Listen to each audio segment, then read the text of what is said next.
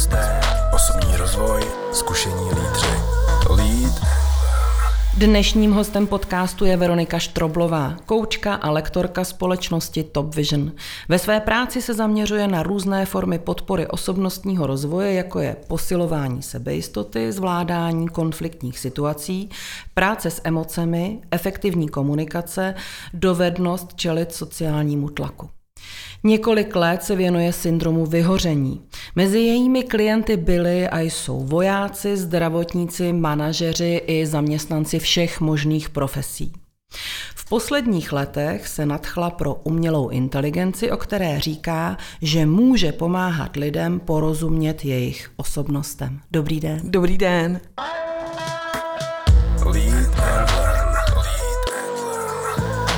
Veroniko, co jste se naučila ve škole a používáte doteď? Naučila jsem se poslouchat a to používám doteď. Jaké jsou vaše vzory a proč? Vzorem je kdokoliv, kdo dělá svoji práci dobře a je ochoten mi o ní vypravovat. Čím byste byla, kdybyste nebyla tím, čím právě jste? Určitě bych chtěla pracovat v jakékoliv profesi, která se týká lidí. Čím myslíte, že jste inspirativní pro své okolí? Možná energií, když klopítnete, o jaké moudro nebo osobní zkušenost se můžete opřít? Co tě ne- nezabije, to tě posílí. I když o některá klopítnutí jsem se skutečně neprosila. Čím je pro vás vzdělávání a osobní rozvoj? Něčím, co je součástí celého našeho života a neumím si to bez ní, bez ní představit.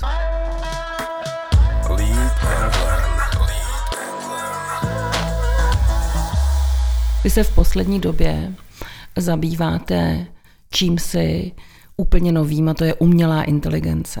Umělá inteligence v psychologii. Myslíte si, že to je něco, co je budoucností psychologie? Budoucností psychologie, aby to nevyznělo tak, že umělá inteligence nahradí psychologa, to rozhodně nenahradí. Ale uh, určitě se může stát velmi dobrým nástrojem pro psychologickou práci s tím, že to bude skutečně nástroj, kdy na konci toho dne a na konci toho kontaktu a toho vztahu a té terapie vždy bude ten psycholog. Ale může k sobě přizvat jako oporu právě umělou inteligenci. Mám si tu aplikaci teda představit tak, že to je, řekněme, náhrada za nějaký dotazník, nebo je to něco víc? Nikdo z nás pravděpodobně nevyplňuje dotazníky úplně rád, a ještě navíc dotazníky o naší osobnosti. Eh, mnohé z nás to děsí. A pokud s tím máme zkušenost, tak víme, jak eh, to eh, zodpovídání těch otázek je, je náročné, mnohdy zdlouhavé.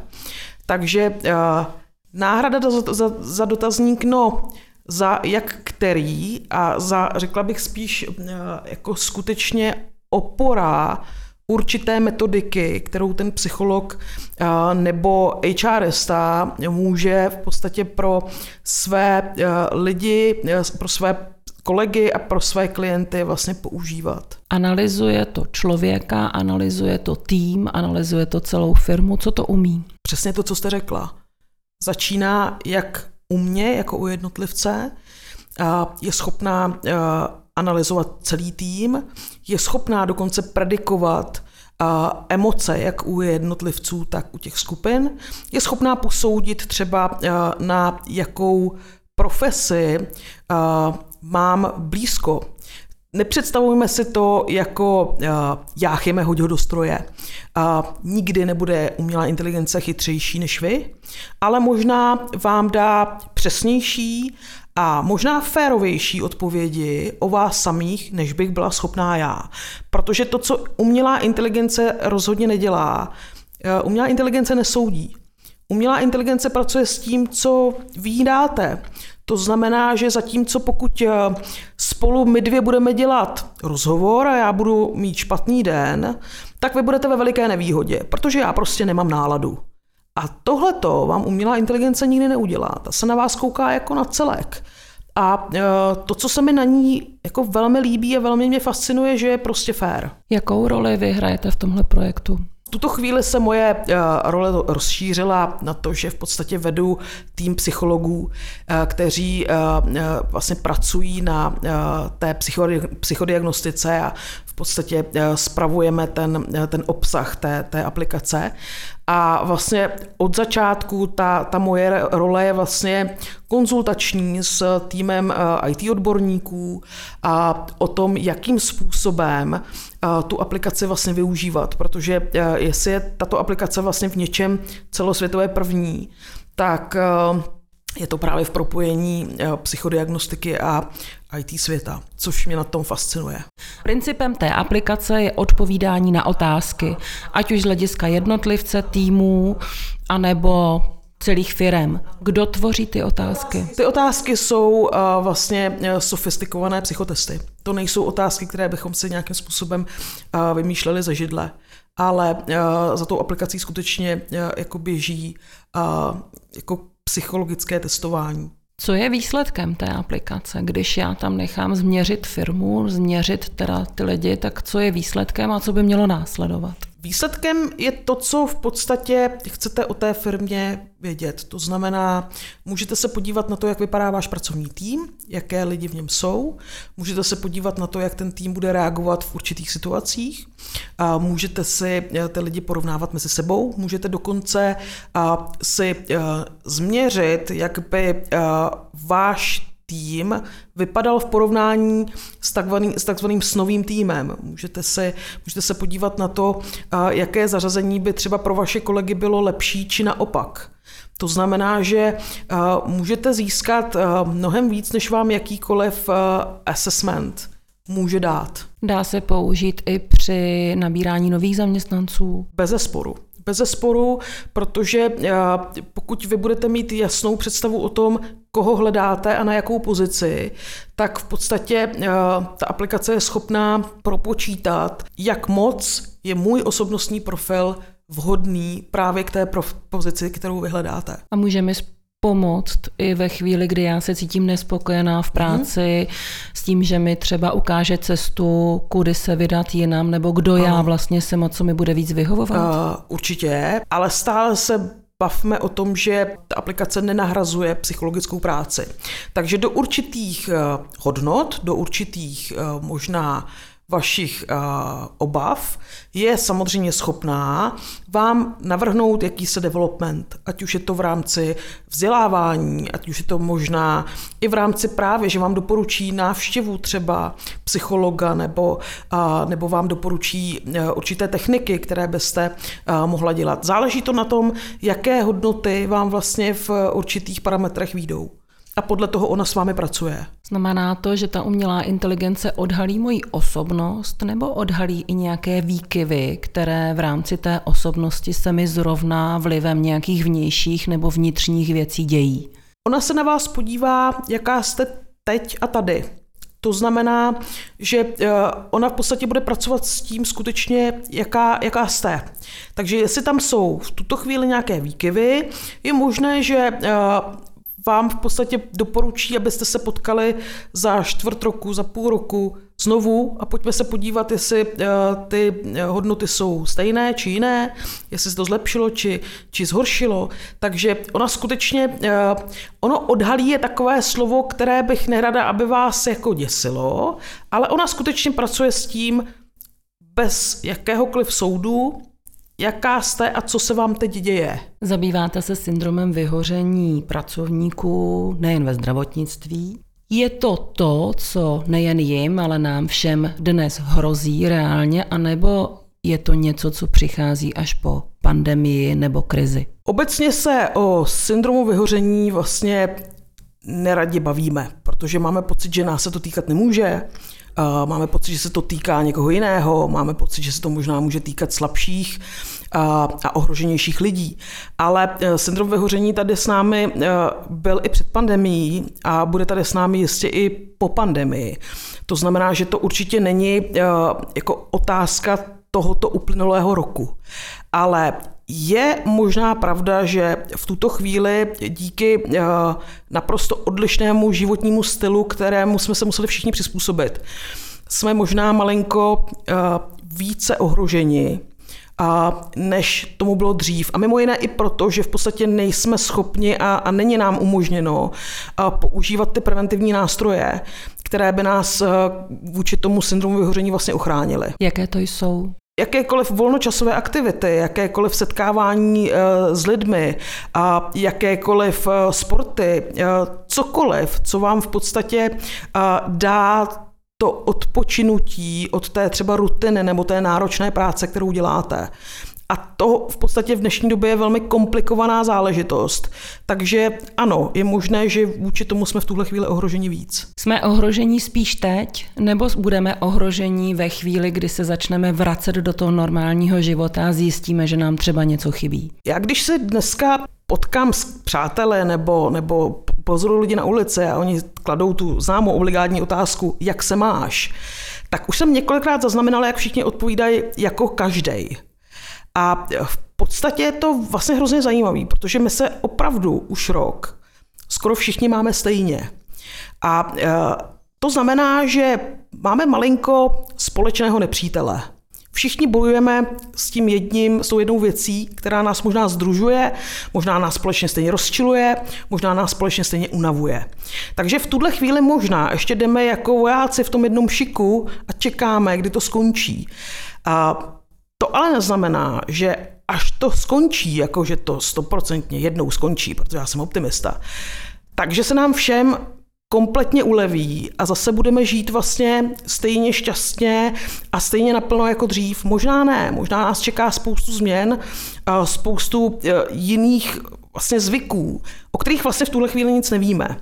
Takže e, jestli nás něco ohrožuje, tak je to právě ta jedna velká neznámá. Dá se říct, kdo se přizpůsobuje líp, jestli muži nebo ženy, jestli starší nebo mladší. Je ten řez takhle čistý? Bylo by to fajn. Bylo by fajn, kdyby vám, kdybych vám v tuhle chvíli mohla říct, že uh, mužů se to netýká a jde jenom o uh, slabší, uh, vytížené ženy, které mají doma čtyři děti a, a psa.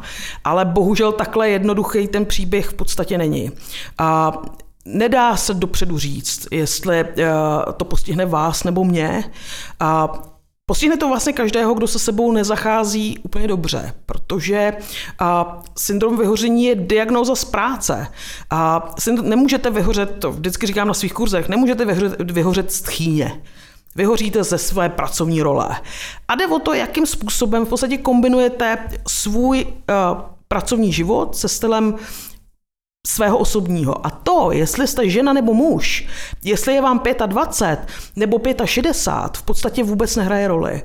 Je pravda, že pokaždé, když se setkám uh, s vyhořelými uh, lidmi nebo, nebo s lidmi, kteří uh, mají průkazné známky syndromu vyhoření a je jim třeba pod 30, tak mě to osobně malinko děsí, protože já si ještě pamatuju ze svých studií tu, zná, tu ty známé poučky, že syndrom vyhoření se týká pouze lidí v pomáhajících profesích a, a že nemůžete vyhořet, pokud někde nepracujete déle než 7 let.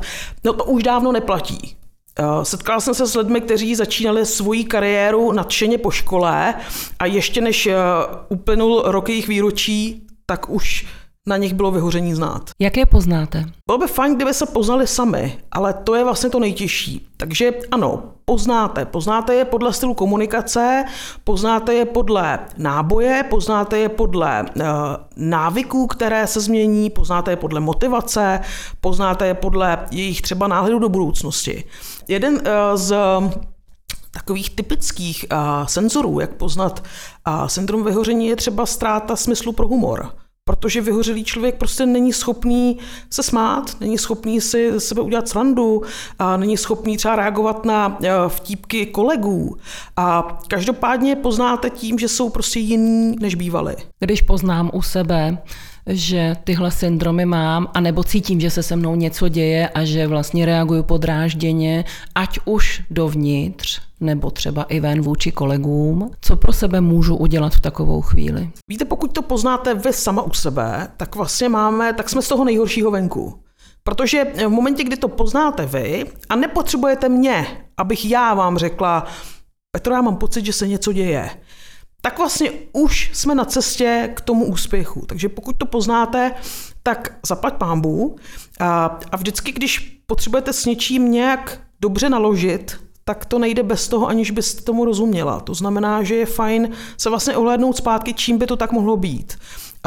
Jak vypadá nejenom váš život, ale jak vypadá váš běžný den jak vypadají vaše rituály, jak, vypadá vaše, vaše, jak vypadají vaše možnosti třeba odpočinku, kde, kde dobíjete baterky, jak to vypadá ten váš odpočinek, jak vypadá to, jak dobíjíte baterky. Máte někde v běžných dnech čas pro sebe, nebo je to jenom tak, že fungujete jak křeček v kolečku pro všechny ostatní. A tahle ta vlastně revize je bezpodmínečně nutná k tomu, aby jsme mohli začít vlastně ty věci měnit, a začít je napravovat, tak aby se vám ulevilo, protože uh, syndrom vyhoření není uh, něco, co nás fyzicky bolí, nebo uh, na co bychom zemřeli, zapať pámbu, ale je to diagnóza, která vám prostě mění kvalitu života.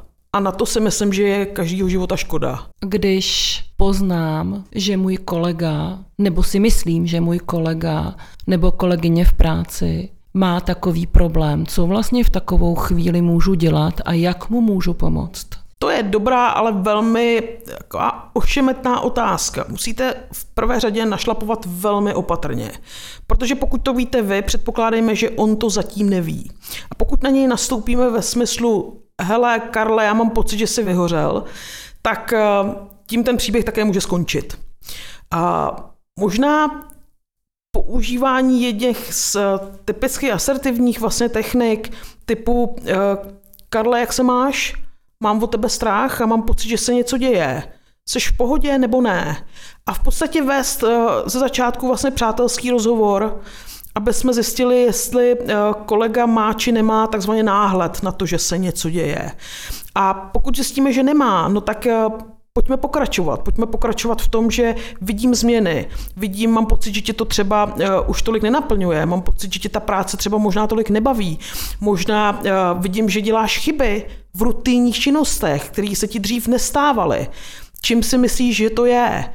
A uh, touhletou cestou v podstatě můžu začít toho člověka takzvaně opečovávat, aby jsme společně zjistili, jak jsme na tom a jestli se s tím může či nemůže, nebo chce či nechce e, něco dělat. Hovory, které teď naznačujete, se většinou v běžném životě a v běžných dobách odehrávají v kuchyňkách, mm, ano. v těch firmách nebo v nějakém neformálním ano. prostředí. Ale jak na onlineu? Na onlineu špatně. Obecně e, online nám toho e, o sobě samých a o těch druhých vlastně prozradí málo. Proto možná to online prostředí je pro mnohé z nás, včetně tedy upřímně řečeno mě, vlastně nekomfortní, protože eh, mi tam chybí ta, ta interakce přímá, kdy vám můžu koukat do očí, kdy můžu koukat na to, jak se tváříte, kdy můžu koukat na ty gesta, které děláte, na tón řeči. Online prostředí určitě, ale co můžeme poznat, eh, je ten komunikační styl a jeden z vlastně projevů syndromu vyhoření je apatie. A to si myslím, že se i v tom online prostředí vlastně rozpoznat dá. Takže pokud najednou eh, si pamatuju kolegu, který byl eh, samý šprým a samý vtip a, a bylo ho všude plno a najednou ho v tom onlineu vidím, že tedy nereaguje a že vlastně už žádnou energii z něho necítím, tak tam se to určitě poznat, poznat dá. A v ten moment i v tom online prostředí se dá dělat uh, takovýhle opečovávací rozhovor. Co mám dělat, když něco podobného cítím u svého šéfa? no, to velmi záleží na tom, uh, jaký je váš vztah k vašemu nadřízenému. Pokud je to fair vztah, a tak si myslím, že i, eh, a mám tu zkušenost, že i mnoho, mnoho lídrů vlastně je rádo za tu zpětnou vazbu, protože být eh, jako vrcholným manažerem, být tím eh, pomyslným králem na tom trůně je možná sen pro mnohé z nás, ale ta realita může být i vo velikém osamění kde najednou skutečně já tam sedím sám a ti mý kolegové mají tu partičku právě na té kuřárně nebo v té kuchyňce, kam já samozřejmě nemůžu, a, nebo není to úplně jako standard. Takže pokud je váš vztah s tím nadřízeným vlastně jako lidsky v pořádku, tak si myslím, že Nestalo se mi tak, nestalo se mi, že by dobrý lídr neocenil když mu na rovinu řeknu, helejte, děle, děje se vám něco, já mám pocit, že a, to nejste vy. Může tady hrát nějakou roli třeba HR při té neformální komunikaci? Bylo by to hrozně fajn, kdyby, kdyby ano, bylo by to fajn, protože takhle já si vlastně dobré HR představuju. Já si vlastně HR nepředstavuju jako, jako oddělení, které řeší pouze uh, tabulkové a Excelové záležitosti a, a možná obsazenost či uh, neobsazenost nebo manpower. Já si v podstatě uh, opravdu představuju dobré HR jako oddělení, které se nejenom zajímá o tom, jestli plníme cíle a výsledky, ale také jako oddělení, které se prostě zajímá o to, jak se máme v práci a jak nám to jde a jestli, jestli jsme prostě na svém místě a jestli, jsme, jestli, jestli děláme to, co nás baví a jako jestli si to užíváme. Takže kdyby tuto funkci plnilo HR, tak bych tu firmu považovala za velmi zdravou. Vy už jste o tom mluvila, že nemůžu vyhořet z tchýně, ale stejně se musím zeptat, můžu mít syndrom vyhoření z rodiny nebo z nějaké své jiné než pracovní, tedy životní role? No, ty projevy budou vlastně e, jako podobné. Jo? E, samozřejmě vás můžou e, lidsky, naprosto lidsky unavovat všichni lidé kolem vás a může to být samozřejmě i ta tchýně a můžou to být čtyři děti a může to být i ten pes a může to být kancelář plná kolegů, se kterými tam jsem každý den, může. Samozřejmě ty, ty projevy jako budou podobné, ale vlastně jakoby terapeuticky bychom to nenazývali syndromem vyhoření. Jak zvládá psycholog rok v onlineu? Jak to zvládá lektor? Můžete vy se zhroutit? To je dobrá otázka. A tak eh, jak to zvládají eh, psychologové v onlineu, to by vám řekli psychologové v onlineu, jak to zvládá lektor v onlineu, vám můžu říct a jestli se můžu zhroutit, klidně na požádání. Protože i psycholog, i lékař, i zdravotní sestra, i, i kdokoliv je prostě jenom člověk.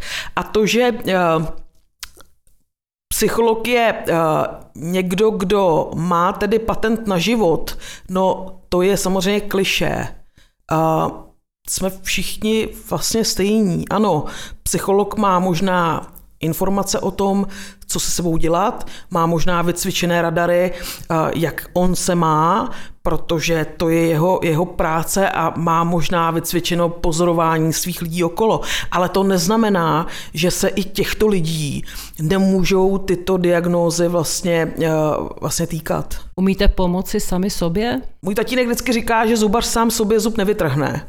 A do určité míry je to asi pravda. Je to asi pravda, že vlastně to tunelové vidění je známé v každé profesi. Pamatuju si, když jsem byla mladší, tak jsem si vždycky říkala, že vlastně proč mají kadeřnice občas zvláštní účesy, když vlastně se tím zabývají. A víte, co se říká? Kovářová kobila prostě chodí bosa a ano, někdy se to prostě může stát, že spíš myslíme na ty druhé, než myslíme na sebe. A to si myslím, že vlastně uh, je standard u nás, u lidí obecně. Co v posledním roce nejvíc postrádáte? Lidi. Postrádám lidi, postrádám kulturu, postrádám a jakýkoliv vyžití, kde se budeme moct družit. A já jsem se zrovna teďko o víkendu dělala jarní úklid ve skříni a potkala jsem tam několik svých plesových šatů a připadalo mi to jak z minulého století, kdy jsem je naposledy měla na sobě. Takže chybí mi všechno to, kde se můžu potkat vlastně neformálně s kýmkoliv a chybí mi zážitky. To je asi něco, co nejde nahradit. Velmi těžce. Velmi těžce, protože já mám pocit, že vlastně proto, proto žijeme. Mnoho z nás chodí do práce proto, aby vydělalo peníze právě, aby si mohli dovolit ty své zážitky, aby, mohli, aby, aby jsme mohli cestovat, aby jsme mohli jít na koncert, protože jinak na co nám to je? Po roce z pandemie přijde rozvolňování.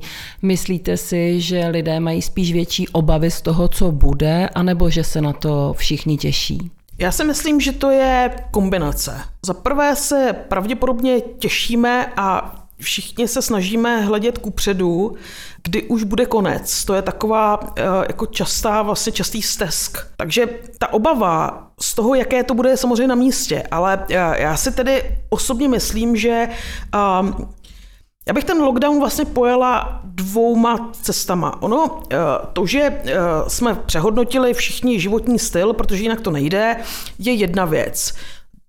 To si myslím, že nějakým způsobem všichni zvládáme. Pokud, a možná se i vrátím k tomu syndromu vyhoření, zvládáme, zvládáme cokoliv, co je pro nás obtížné, pokud ty věci mají určitá pravidla a mají hlavně limit. A v tuto chvíli si myslím, že obecně nejsme unavení z lockdownu nebo z toho, že vlastně eh, jsme nějakým způsobem omezení, ale eh, vlastně jsme malinko vyděšení a nešťastní z toho, že nevíme, kdy už bude konec že ty věci nemají limit.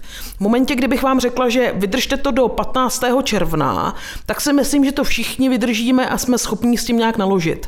Ale vzhledem k tomu, že jako neustále vlastně čelíme ne úplně šťastně kompetentním rozhodnutím a jsme v tom všichni, tak v podstatě to, ta trezna a to neštěstí a ta marnost se malinko jako stupňuje.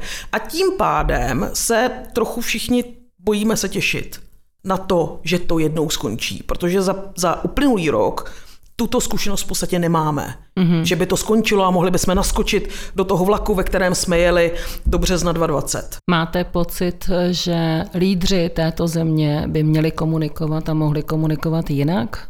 Ano, naprosto tohle bych podepsala všemi podpisy, které mám. Víte, já jsem nějakou dobu uh, pracovala pro armádu České republiky a jestli mě jako, jako ženskou armáda něco naučila, tak je to vlastně uh, řád, možná styl vedení, který ano, určitým typem osob se nemusí líbit, ale na druhou stranu, pokud je ve věcech řád a nemáte v nich chaos, tak se máte čeho chytit.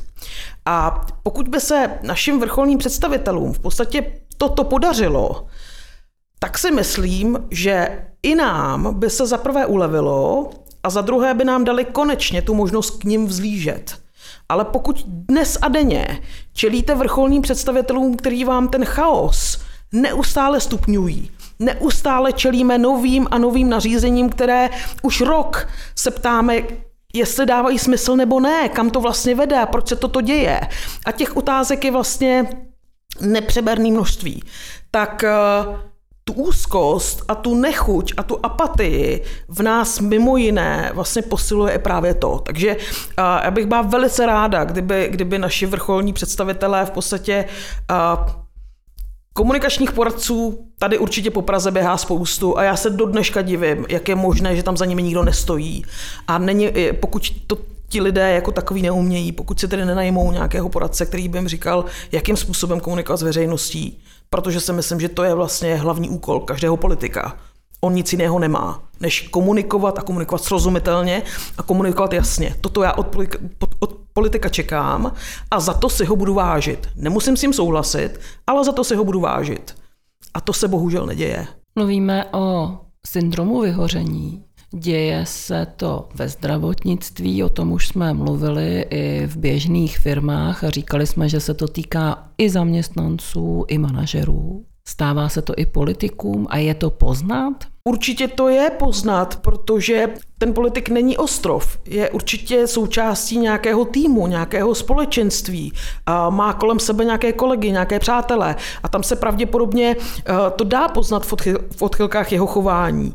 Eh, určitě se to dá poznat i, eh, protože lidskou náturou nebo nám přirozené je, že pokud máme nějakou bolest, tak v prvé řadě se před ní snažíme utíct. A, a jedním z, neříkám, že tím hlavním, ale jedním z projevů vyhoření a jakési únavy a, nechuti je vlastně zvýšení jakéhokoliv zlé, zlozvyku, který máme. To znamená, že můžete pozorovat u svých kolegů, že najednou z jedné cigarety denně kouří krabičku a z jednoho piva po obědě se stává vlastně uh, dnes a není pití. Může, může, to být, může to mít i tyhle ty projevy. Uh, můžou tam být projevy toho, že naopak ten člověk se straní lidí, že, že ho nikdy najednou nevidíte, takže i politik může vyhořet, jistě. Mluvili jsme o jednotlivcích, ale důležité v práci jsou týmy, spokojené týmy, funkční týmy. Jak zvládnout návrat týmů do kanceláří? Prvé řadě bych asi všem eh, úspěšným a spokojeným týmům doporučila začít nějakou velikou oslavou. A pojďme si, jako, pojďme si to užít, že se konečně zase budeme moc vidět a, a, a pojďme si to všechno říct a, a pojďme vlastně společně tu epizodu a uzavřít, aby jsme mohli vlastně pokračovat znova, a jak se říkalo, znovu a lépe, jak se vrátit zpátky do toho týmu? No, každý tým vám vlastně uh, dobře drží pohromadě, pokud má uh, společné rituály, pokud má uh, společné vtipy třeba, pokud má společnou volnočasovou aktivitu, pokud se známe nejenom v té rovině pracovní, ale v té rovině lidské. To znamená, že pokud v tom týmu jako jsme schopni se bavit právě o těch tchýních a o těch dětech a, a o tom, co jsme dělali o víkendu, no tak ano, tak, tak to se pozná Eh, jako zdravý tým. Takže eh, pokud jsou ty lidi schopní si eh, navzájem dělat kanadskou noc, tak jako jsme to dělali na táboře, tak takhle se pozná zdravý tým, takže pojďme to dělat. Pojďme si, pojďme si nastavit pravidla, jak ten tým v podstatě znovu udržet v té psychické rovnováze a to tedy znamená, pojďme nejenom pracovat, ale pojďme taky být spolu a pojďme se taky bavit. Není rok příliš dlouhá doba na to znovu navázat ty neformální vztahy? Tam záleží na tom, jak ten rok vlastně vypadal. Jestli jsme se neviděli vůbec, nebo jestli jsme se viděli aspoň v tom onlineu, nebo jestli jsme se třeba potkali při venčení psa. A samozřejmě, že rok je, eh, ano, v životě lidském, co je rok? Na druhou stranu eh, záleží na věku. A pro mladší ročníky je rok samozřejmě velmi dlouhá doba a za ten rok se vám mohlo přihodit spoustu jako věcí, o kterých jste nemohli dohromady mluvit. Takže i ten, i ten rozhovor a i ten vztah může dostat mnoha změn. A na to bychom možná měli být připraveni, protože pravděpodobně každý, ten, každý z nás ten rok eh, prožil jinak, někdo lépe, někdo hůře. A na to, aby jsme mohli jít dál, tak by bylo fajn si tyhle věci prostě říct. A možná pokud eh, budeme eh, v tom pracovním týmu cítit, že už to prostě není, co to bývalo, no tak pojďme to téma otevřít. Čím to bylo? Čím to je? Protože pravděpodobně pokud jsme se eh, v březnu loňského roku rozcházeli jako milí lidé, kteří spolu mají velmi blízké vztahy a najednou se potkáváme a je mezi, mezi námi, uh, jsou mezi námi chvilky mlčení nebo, nebo trapno třeba, no tak už toto je téma. A dobrá zpráva pro všechny pracovní týmy možná bude, že to jaksi není naše chyba. Jak se se nám to přehodilo právě díky tomu roku toho lockdownu. Což nám malinko hraje do karet, takže se o tom vlastně můžeme otevřeně začít bavit co se nám to stalo, že najednou je to jinak? Je tady nějaká rozšířená role HR oddělení, HR manažerů eh, v rámci firem, kterou vidíte a kterou byste dneska doporučila právě pro týmy, které se budou vracet zpátky z online prostředí do toho offline, do toho prezenčního? Možná, eh, když si, když si tak jako vzpomenu, a zdá se mi to jako už spousty let, z jaké doby jsme do toho lockdownu šli, tak pokud mě paměť neklame, tak ta doba byla velmi eh, uspěchaná. Všichni jsme v podstatě uh, jeli jako na doraz a, možná jsme hodně uh, licitovali s časem a možná jsme se stýskali, jak, jak ten čas nemáme. A dokonce se vzpomínám na několik firm, které bojovaly za home office a bylo to jejich vysněné přání a najednou jsme teda dostali všichni home officeu až možná příliš. Takže ta rozšířená role toho HR uh, určitě je jiná, než byla před lockdownem. Určitě by měla být víc pečující o ty své zaměstnance. To znamená, uh, pojďme uh, se vzájemně fakt jako poslouchat, protože si myslím, že jsme všichni frustrovaní z toho, že jsme se prostě dlouho neviděli. Takže pojďme jednak tedy uh, dopřát těm lidem ten sociální kontakt, ale samozřejmě pojďme jim zopakovat ty, ty hranice, které ten pracovní život má. Pojďme jim nastavit zase znovu ty cíle, které ta naše firma má. Pojďme znovu mluvit o tom, co ten tým vlastně má za úkol. Berme to tak, jako když se děti potkávají po prázdninách v září ve škole, tak jim paní učitelka taky čte eh, školní řád, přestože ho slyšeli loni. Ale ono to není nic proti ničemu, aby jsme se znova vlastně uvědomili, že teďko se vracíme zpátky, jsme rok, rok starší, Možná půjdeme s cestou stejnou, možná ale jinou. Takže ano, ta rozšířená role toho HR tam opravdu je, protože nemůžeme počítat s tím, že naskočíme všichni do stejného vagonu. Pojedeme malinko jiným vlakem. Říká Veronika Štroblová, koučka, lektorka společnosti Top Vision a já moc děkuju. Já děkuji za pozvání.